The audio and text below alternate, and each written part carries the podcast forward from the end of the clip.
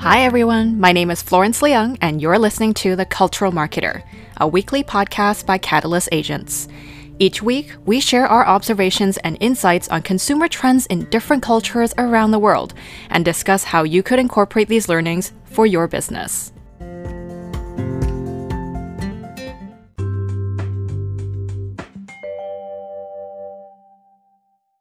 Today, we're going to talk about how being human is the new consumer need. Given we are all living and working from our homes now, our schedules have been thrown out of sync. We're seeing memes of people holding onto their shower curtain pole, pretending like they're on transit going into work. People who can't usually be bothered to walk to the fridge are now exercising with their community on balconies and in their front yards practicing social distancing. So, what's going on? Well, it's a psychological thing. Having a schedule, it's a sense of comfort, knowing that you have control over your time, over where you have to be, who you have to meet. We love having control over what's happening next and knowing what's happening next. Now that this isn't the case, how should we be adapting our marketing efforts and messaging? Will the same marketing messaging work? Will the same marketing approaches work? No.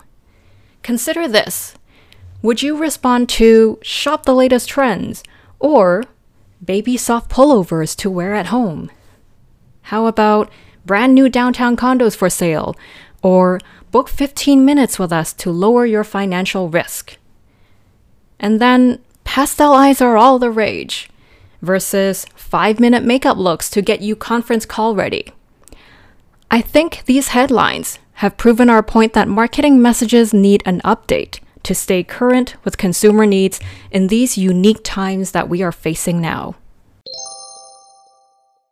There are two consumer behavior trends that we observed over the past several weeks that indicate things need to change with marketing. The first thing is we notice a drastic shift from stage photos and videos to spontaneous live streams. So, pretty photos still draw attention, but the consumer is craving something else. They want to see the real you. And a pixelated you with your bookcase in the background, or even a roaming toddler in the living room, makes them feel like you are more human. We are already shifting from a beautifully processed social media profile to something more casual, spontaneous.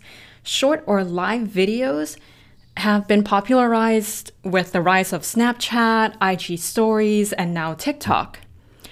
With the sudden need for people to stay home, which cut off co- our contact with our support networks, we are all craving to see human faces, as in, oh, there are still other people out there. So, live videos, something that makes you feel more raw, is what consumers want and what they are consuming right now. So, how does this apply to your marketing? Well, you can try to do live videos, do more short video stories, give your customers a behind the scenes, a real look at how life working on and in your business is like. Appearing too put together right now makes you feel less human. Secondly, we saw that marketing messages that give back control to the consumers will drive more engagement. We're going to illustrate how this worked for our clients with a case study. The problem our client was facing were that real estate project sales centers were closed and buyers were staying home. This threw a wrench into the existing sales process, which included the following steps. So, number one, the buyer sees the online ad. Number two, they click the online ad and they go to visit a virtual tour. Number three, the buyer goes through the virtual tour by themselves. And then number four, if the buyer is interested, then they'll call or email the sales team. Number five, the sales team gets back to the buyer to schedule a meeting. And finally, number six, the in person meeting or an online call happens. If you were the buyer, at which of these steps would you have given up? If it was me, the step where I had to send in the email and wait would have been the end of it. Let's take a look at what others were doing in the industry. Most real estate developers notified their homeowners and buyers of their presentation sales center closures, and they began to drive traffic to online virtual tours because most of them already had these assets on hand. What's wrong with doing this? Well, a few things. Number one, it's not interactive without the salesperson. Who's there to explain why this kitchen backsplash or why this storage space works best for that particular buyer? Number two, the buyer still needs to go and email someone if they are interested to find out the next steps and to get their questions answered. So, do you really want your buyer's experience of your project to be laggy and confined? Because most virtual tours will let you move forward, backward, and have functions like a Google map, which means frustrated users who start talking to themselves.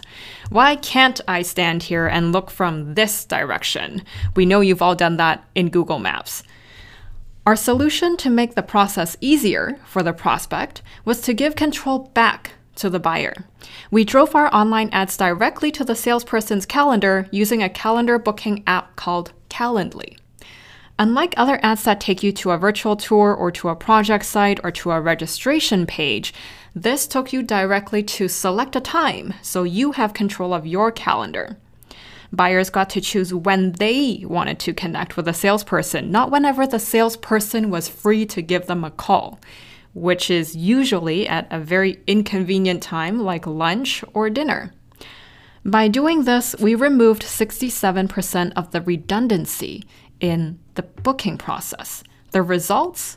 In a time period where few, if any appointments were being booked by our clients' competitors, they saw over 60 appointments within three weeks. Given this knowledge, how can you adjust your marketing efforts to be more human, show more of your brand's raw and edited side, and to give more control back to your users? That is a question we hope to leave you with from this week's podcast.